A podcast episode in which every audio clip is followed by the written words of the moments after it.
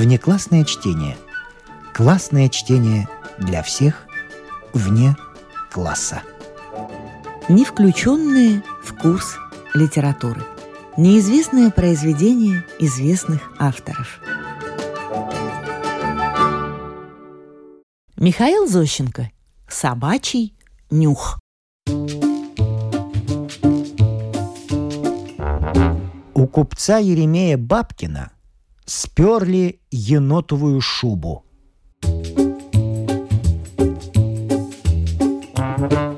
Взвыл купец Еремей Бабкин. Жалко ему, видите ли. «Шуба-то!» — говорит. «Больно хороша, граждане! Жалко! Денег не пожалею, а уж найду преступника, плену ему в морду!»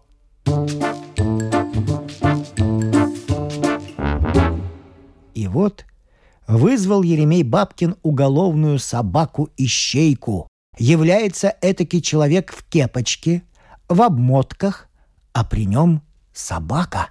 Этакая даже собачища, коричневая, морда острая и несимпатичная.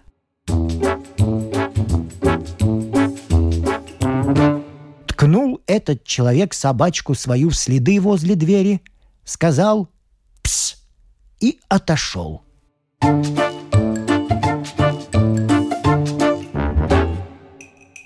Понюхала собака воздух, повела по толпе глазом. Народ, конечно, собрался. И вдруг к бабке Фекле с пятого номера подходит и нюхает ей подол.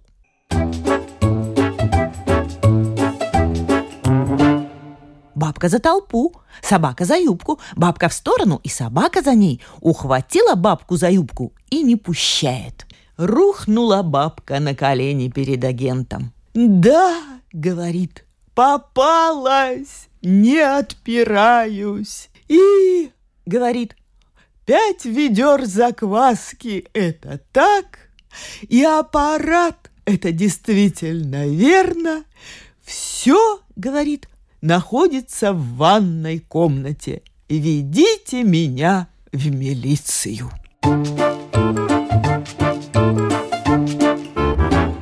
Ну, народ, конечно, ахнул. «А шуба?» – спрашивают. «Про шубу?» – говорит. «Ничего не знаю и ведать не ведаю, а остальное – это так. Ведите меня, казните». Ну, увели бабку.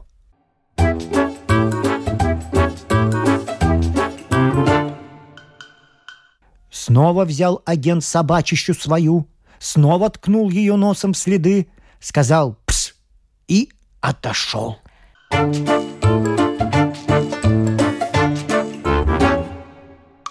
Повела собачище глазом, понюхала пустой воздух и вдруг к гражданину управдому подходит – Побледнел управдом, упал навзничь.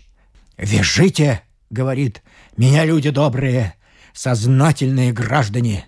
Я, — говорит, — заводу деньги собрал, а те деньги на прихоти свои истратил».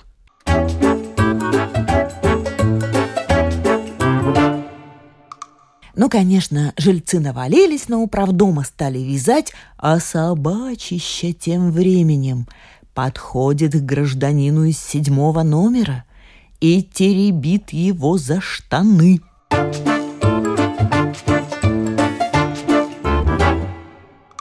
Побледнел гражданин, свалился перед народом. «Виноват!» — говорит, «виноват!» Я, говорит, это верно, в трудовой книжке год подчистил. Мне бы, говорит, жеребцу в армии служить и защищать Отечество, а я живу в седьмом номере и пользуюсь электрической энергией и другими коммунальными услугами. Хватайте меня!»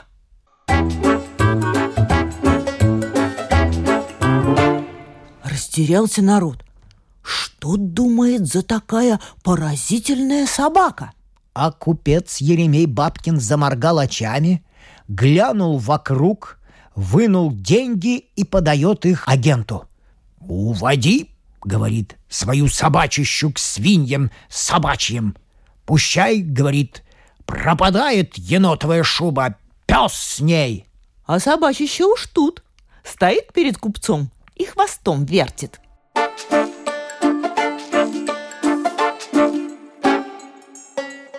Растерялся купец Еремей Бабкин, отошел в сторону. А собака за ним подходит к нему и его калуши нюхает. Заблекотал купец, побледнел. «Ну, — говорит, — Бог правду видит, если так. Я, — говорит, — и есть сукин кот и мазурик.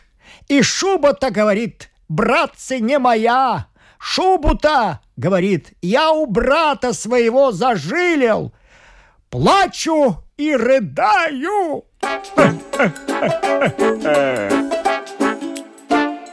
Бросился тут народ в рассыпную, а собачище и воздух некогда нюхать. Схватила она двоих или троих, кто подвернулся, и держит. Покаялись эти. Один казенные денежки в карты пропер, другой супругу свою утюгом тюкнул, третий такое сказал, что и передать неловко.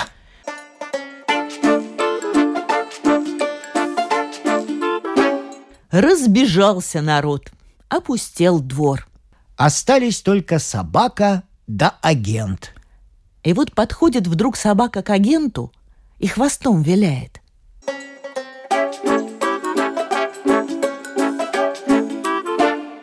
Побледнел агент, упал перед собакой. «Кусайте, — говорит меня гражданка, — я, — говорит, — на ваш собачий харч три червонца получаю, а два себе беру».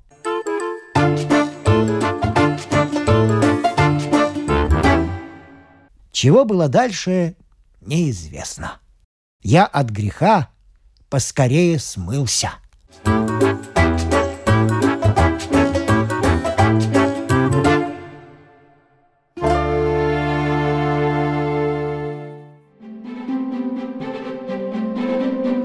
Внеклассное чтение.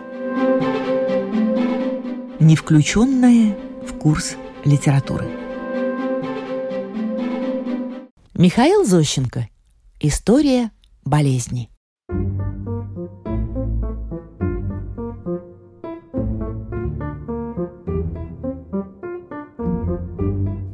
Откровенно говоря, я предпочитаю хворать дома. Конечно, слов нет, в больнице может быть светлее и культурней, и калорийность пищи может быть у них более предусмотрена – но, как говорится, дома и солома едома. А в больницу у меня привезли с брюшным тифом. Домашние думали этим облегчить мои неимоверные страдания. Но только этим они не достигли цели, поскольку мне попалась какая-то особенная больница, где мне не все понравилось. Все-таки только больного привезли, записывают его в книгу, и вдруг он читает на стене плакат. Выдача трупов от трех до четырех. Не знаю, как другие больные, но я прямо закачался на ногах, когда прочел это воззвание. Главное, у меня высокая температура, и вообще жизнь, может быть, еле-еле теплится в моем организме. Может быть, она на волоске висит, и вдруг приходится читать такие слова. Я сказал мужчине, который меня записывал. «Что вы, говорю, товарищ фельдшер, такие пошлые надписи вывешиваете? Все-таки, говорю, больным не доставляет интереса это читать». Фельдшер, или как там его, лекпом, удивился, что я ему так сказал, и говорит. «Глядите, а, больной, и еле он ходит, и чуть у него пар изо рта не идет от жара, а тоже, говорит, наводит на все самокритику.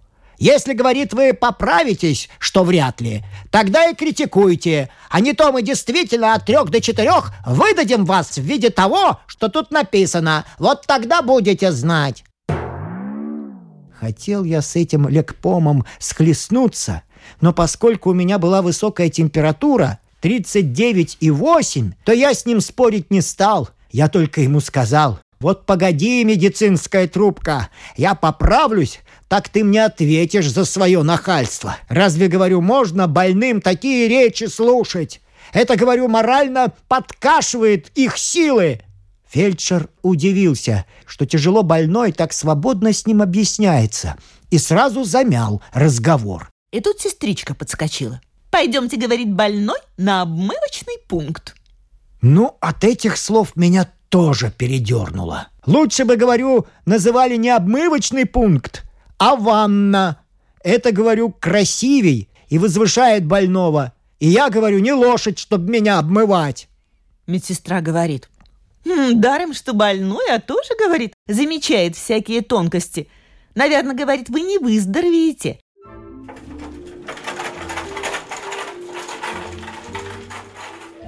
Тут она привела меня в ванну и велела раздеваться. И вот я стал раздеваться, и вдруг вижу, что в ванне над водой уже торчит какая-то голова, что это как будто старуха в ванне сидит. Наверное, из больных. Я говорю сестре, «Куда же вы меня, собаки, привели? В дамскую ванну? Тут, говорю, уже кто-то купается!» Сестра говорит, да это тут одна больная старуха сидит. Вы на нее не обращайте внимания. У нее высокая температура, она вообще ни на что не реагирует. Так что раздевайтесь без смущения, а тем временем мы старуху из ванны вынем и набуровим вам свежей воды. Я говорю, старуха не реагирует, но я, может быть, еще реагирую. И мне, говорю, определенно неприятно видеть то, что там у вас плавает в ванне. Вдруг снова приходит лекпом. Я, говорит, Первый раз вижу такого привередливого больного. И то ему нахалу не нравится, и это ему нехорошо. Умирающая старуха купается, и то он претензию выражает. У нее может быть около сорока температуры, и она ничего в расчет не принимает, и все видит сквозь сито. И уж во всяком случае ваш вид не задержит ее в этом мире лишних пять минут. «Нет, — говорит, — я больше люблю, когда к нам больные поступают в бессознательном состоянии. По крайней мере, тогда им все по вкусу. Всем они довольны и не вступают с нами в научные пререкания». Тут купающаяся старуха подает голос. «Вынимайте, — говорит, — меня из воды. Или, говорит, я сама сейчас выйду и всех вас тут распатроню». Тут они занялись старухой, и мне велели раздеваться — И пока я раздевался, они моментально напустили горячей воды и велели мне туда сесть. И зная мой характер, они уже не стали спорить со мной и старались во всем поддакивать. Только после купания они дали мне огромное, не по моему росту белье. Я думал, что они нарочно от злобы подбросили мне такой комплект не по мерке. Но потом я увидел, что у них это нормальное явление. У них маленькие больные, как правило, были в больших рубахах, а большие в маленьких. И даже мой комплект оказался лучше, чем другие. На моей рубахе больничное клеймо стояло на рукаве и не портило общего вида. А на других больных клейма стояли у кого на спине, у кого на груди, и это морально унижало человеческое достоинство. Но поскольку у меня температура все больше повышалась, то я и не стал об этих предметах спорить а положили меня в небольшую палату, где лежало около 30 разного сорта больных. И некоторые, видать, были тяжело больные, а некоторые, наоборот, поправлялись. Некоторые свистели, другие играли в пешки, третьи шлялись по палатам и по складам читали, чего написано над изголовьем. Я говорю сестрице, может быть, я попал в больницу для душевнобольных? Так вы так и скажите – я, говорю, каждый год в больницах лежу и никогда ничего подобного не видел. Всюду тишина и порядок. А у вас что за базар?» Та говорит. «Может быть, вас прикажете положить в отдельную палату и приставить к вам часового, чтобы он от вас мух и блох отгонял?» Я поднял крик, чтоб пришел главный врач. Но вместо него вдруг пришел этот самый фельдшер. А я был в ослабленном состоянии, и при виде его окончательно потерял свое сознание. Очнулся я, наверное, так думаю, дня через три. Сестричка говорит мне. Ну, говорит, у вас прямо двужильный организм. Вы, говорит, сквозь все испытания прошли. И даже мы вас случайно положили около открытого окна, и то вы неожиданно стали поправляться. И теперь говорит, если вы не заразитесь от своих соседних больных, то, говорит, вас можно будет чистосердечно поздравить с выздоровлением. И однако организм мой не поддался больше болезням. И только я единственное перед самым выходом захворал детским заболеванием, как люшем. Сестричка говорит, наверное, вы подхватили заразу из соседнего флигеля. Там у нас детское отделение. И вы, наверное, неосторожно покушали из прибора, на котором ел коклюшный ребенок. Вот через это вы и прихворнули. В общем, вскоре организм взял свое, и я снова стал поправляться.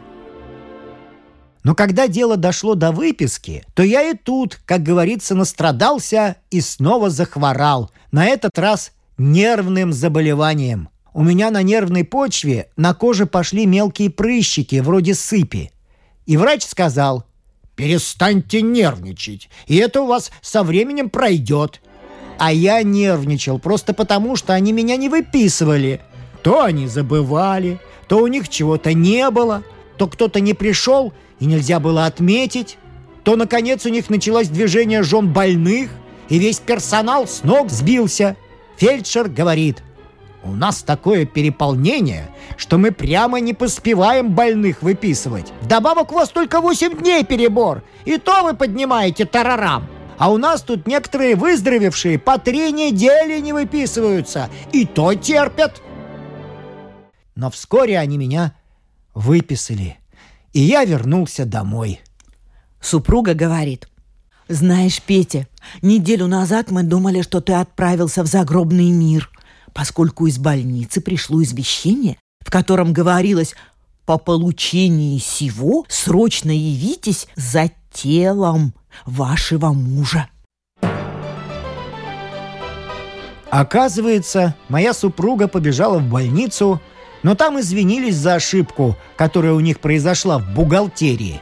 Это у них скончался кто-то другой, а они почему-то подумали на меня, хотя я к тому времени был здоров, и только меня на нервной почве закидало прыщами. В общем, мне почему-то стало неприятно от этого происшествия, и я хотел побежать в больницу, чтобы с кем-нибудь там поброниться. Но как вспомнил, что у них там бывает, так знаете, и не пошел. И теперь хвораю дома.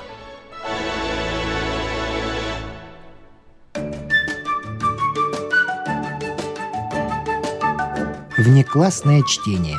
Неизвестное произведение известных авторов.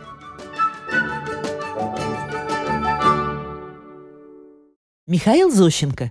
Качество продукции.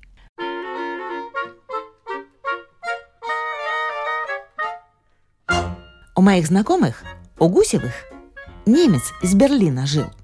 Комнату снимал. Почти два месяца прожил.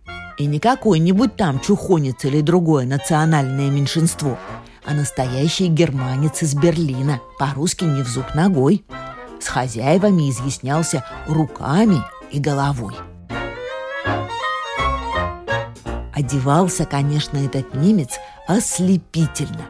Белье чистое, штаны ровные, ничего лишнего, ну прямо гравюра. А когда уезжал этот немец, то много чего оставил хозяевам.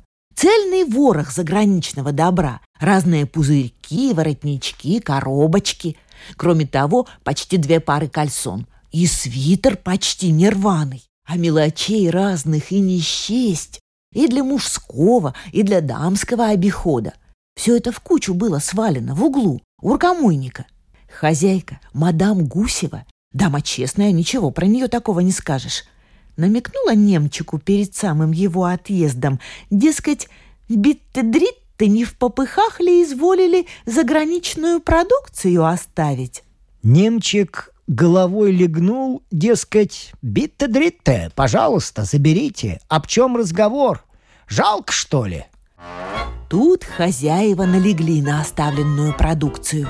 Сам Гусев даже подробный список вещам составил – и уж, конечное дело, сразу свитер на себя напялил и кальсоны взял. После две недели ходил с кальсонами в руках. всем показывал, невозможно, как гордился и хвалил немецкое качество. А вещи действительно были, хотя и ношенные, и вообще говоря, чуть держались, однако слов нет, настоящий заграничный товар. Глядеть приятно. Между прочим, среди оставленных вещей была такая фляга не фляга, но вообще такая довольно плоская банка с порошком. Порошок вообще розовый, мелкий, и душок довольно симпатичный. Не то лариган, не то роза. После первых дней радости и ликования начали Гусевы гадать, что за порошок. И нюхали, и зубами жевали, и на огонь сыпали. Но угадать не могли. Носили по всему дому, показывали вузовцам и разной домовой интеллигенции. Но толку не добились.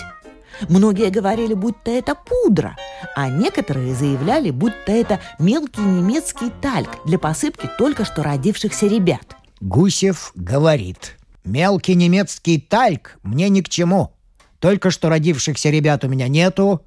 Пущай это будет пудра. Пущай я буду после каждого бритья морду себе посыпать. Надо же культурно пожить, ну хоть раз в жизни. Начал он бриться и пудриться. После каждого бритья ходит розовый, цветущий и прямо благоухает. Кругом, конечно, зависть и вопросы. Тут Гусев действительно поддержал немецкое производство – много и горячо нахваливал немецкий товар. Сколько, говорит, лет уродовал свою личность разными русскими отбросами, и вот, наконец, дождался. И когда, говорит, эта пудра кончится, то прямо и не знаю, как быть. Придется выписывать еще баночку. Очень уж чудный товар. Через месяц, когда пудра подходила к концу, пришел в гости к Гусеву один знакомый интеллигент. За вечерним чаем он и прочитал банку. Оказалось, это было немецкое средство против разведения блох. Конечно, другой, менее жизнерадостный человек был бы сильно пришиблен этим обстоятельством. И даже, может быть, у менее жизнерадостного человека рожа покрылась бы прыщами от излишней мнительности.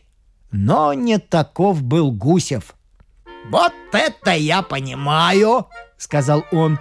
«Вот это качество продукции! Вот это достижение!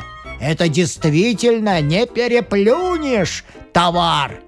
Хочешь морду пудри, хочешь блох посыпай. На все годится. А у нас что? Тут Гусев, похвалив еще раз немецкое производство, сказал «Тут-то я гляжу, что такое! Целый месяц пудрюсь, и хоть бы одна блоха меня укусила. Жену, мадам Гусеву, кусают, сыновья тоже цельные дни отчаянно чешутся. Собака Нинка тоже скребется. А я, знаете, хожу и хоть бы что. Даром, что насекомые, но чувствуют шельмы настоящую продукцию. Вот это действительно!» Сейчас порошок у Гусева кончился. Должно быть, снова его кусают блохи. Знают шельмы, кого кусать.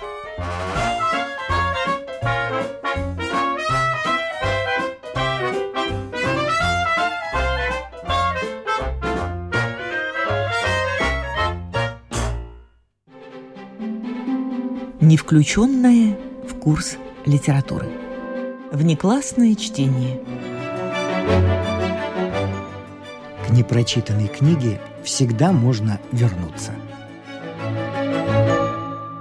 Михаил Зощенко. Кочерга. Забавное происшествие случилось минувшей зимой в одном учреждении – надо сказать, что это учреждение занимало небольшой отдельный дом. Причем дом был старинной постройки. Обыкновенные вульгарные печи отапливали это здание. Специальный человек, истопник, наблюдал за печами. Он меланхолично ходил со своей кочергой из этажа в этаж, шевелил дрова, разбивал головешки, закрывал трубы и так далее. Все в этом духе. В этом году, в феврале, истопник, спускаясь по лестнице, слегка обжег кочергой одну служащую. Причем служащая это была отчасти сама виновата. Она вихрем неслась по лестнице и сама наскочила на истопника. На ходу она отстранила его рукой и по несчастной случайности наткнулась на кочергу, которая была довольно-таки горяча, если не сказать раскалена. Девушка ахнула и закричала. И истопник тоже ахнул. В общем, ладони пальцы этой суетливой девушки были слегка обожжены. Конечно, случай этот мелкий, пустой, недостойный попасть на страницы художественной литературы. Однако неожиданные последствия этого дела были весьма забавны. И они-то и настроили нас на этот маленький рассказ. Директор учреждения вызвал к себе истопника и сделал ему строгое внушение. Он сказал, «Тоже ходишь со своей кочергой, выводишь мне из строя служащих, надо не зевать по сторонам, а глядеть получше». Истопник, сокрушенно вздыхая, ответил, что у него на шесть печей всего одна кочерга, с которой он и ходит то туда, то сюда. Вот если бы на каждую печку была отдельная кочерга, вот тогда бы и можно придираться. А при таких обстоятельствах он и не может гарантировать неприкосновенность служащих. Эта простая мысль иметь кочергу на каждую печку понравилась директору и он, не будучи чиновником и бюрократом, тотчас стал диктовать машинистке требования на склад. Шагая по комнате, директор диктовал.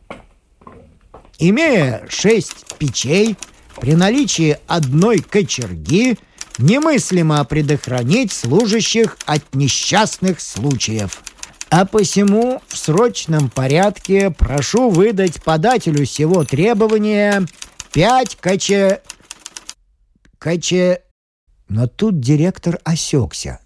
Он перестал диктовать и, почесав затылок, сказал машинистке. «Что за черт? Э, не помню, как пишется. Пять каче... Три кочерги. Ясно. Четыре кочерги. Понятно. А пять? Пять чего? Пять кочерги Молоденькая машинистка, пожав плечами, сказала, что она вообще впервые слышит это слово, и уж во всяком случае в школе ей не приходилось склонять что-либо подобное. Директор, позвав своего секретаря и смущенно улыбаясь, рассказал ему о своем затруднении. Секретарь тотчас стал склонять это слово. «Кто что? Кочерга. Кого чего? Кочерги. Кому чему? Кочерге. Но дойдя до множественного числа, секретарь запнулся и сказал, что множественное число вертится у него в голове, но он сейчас не может его вспомнить. Тогда опросили еще двух служащих, но и те не внесли ясности в это дело. Секретарь сказал, «О, а есть отличный выход. Напишем на склад два требования – на три кочерги и на две кочерги. Итого получим пять». Директор нашел это неудобным. Он сказал, что посылать две одинаковые бумажки – это разводить канцелярщину. Найдутся пройдохи, которые при случае уколют его этим. Лучше уж, если на то пошло, позвонить в Академию наук и у них запросить, как пишется пять коче... Уже секретарь хотел звонить в академию, но директор в последний момент не позволил ему это сделать. Еще чего доброго попадется какой-нибудь смешливый ученый, который напишет фильетон в газету. Дескать, директор малограмотный, дескать, тревожит научное учреждение такой чепухой. Нет уж, лучше обойтись своими средствами. Хорошо бы еще раз позвать истопника, чтобы услышать это слово из его уст – все-таки человек всю жизнь вращается у печей. Уж кому-кому, а ему известно, как произнести пять каче... Ай. Тотчас позвали истопника и стали его наводящими вопросами наталкивать на нужный ответ. Истопник, предполагая, что его опять будут жучить, отвечал на все вопросы хмуро и односложно. Он бормотал «Нужно пять штук». Тогда, дескать, еще можно оберечься, а иначе пущай отдают под суд. Потеряв терпение, директор прямолинейно спросил истопника, что ему нужно. «Сами знаете что», — угрюмо ответил истопник. Но тут, под давлением секретаря и директора, истопник наконец произнес искомое слово. Однако это слово в устах истопника звучало не так, как ожидалось, что-то вроде «пять кочерыжек». Тогда секретарь смотался в юридический отдел и оттуда привел служащего, который отличался тем, что умел составлять любые бумаги так ловко, что обходил все подводные камни. Служащему разъяснили его задачу – составить нужное требование таким образом, чтобы слово «кочерга» не упоминалось во множественном числе и вместе с тем, чтобы склад выдал пять штук.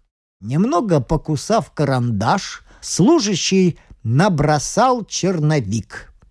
Хм.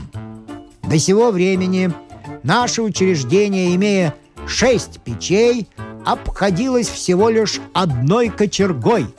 В силу этого просьба выдать еще пять штук для того, чтобы на каждую печку имелась бы одна самостоятельная кочерга.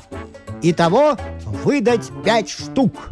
Уже эту бумажку хотели послать на склад, но тут к директору явилась машинистка и сказала, что она сейчас звонила своей мамаше, старой машинистке с 30-летним стажем, и та ее заверила, что нужно писать «пять кочерек» или «пять кочерг». Секретарь сказал, «Ну, я так и думал, только на меня нашло затмение». Тотчас бумажка была составлена и послана на склад. Самое страшное из всей этой истории – это то, что вскоре бумажка была возвращена назад с резолюцией заведующего складом отказать за неимением на складе кочережек. Уже наступила весна, потом будет лето, до зимы далеко. Об отоплении думать пока что не приходится – Весной хорошо думать о грамотности, хотя бы в связи с весенними испытаниями в средней школе. Что же касается данного слова, то слово действительно каверзное, доступное Академии наук и машинистке с 30-летним стажем.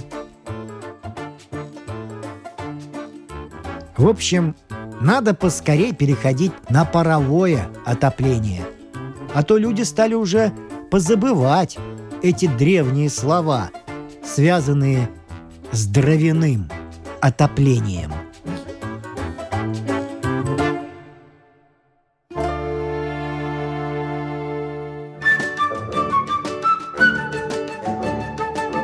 Внеклассное чтение. Классное чтение для всех вне класса.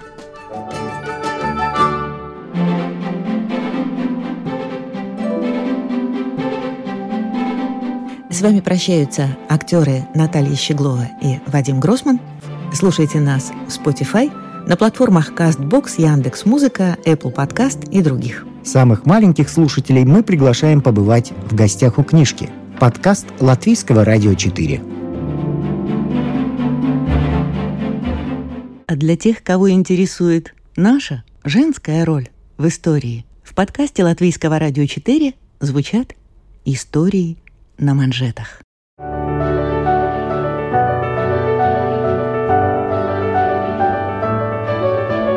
О знаменитых дамах своего да и нашего времени, о тех, чья жизнь стала отражением эпохи, об участницах или свидетельницах поворотных моментов в истории человечества, истории на манжетах.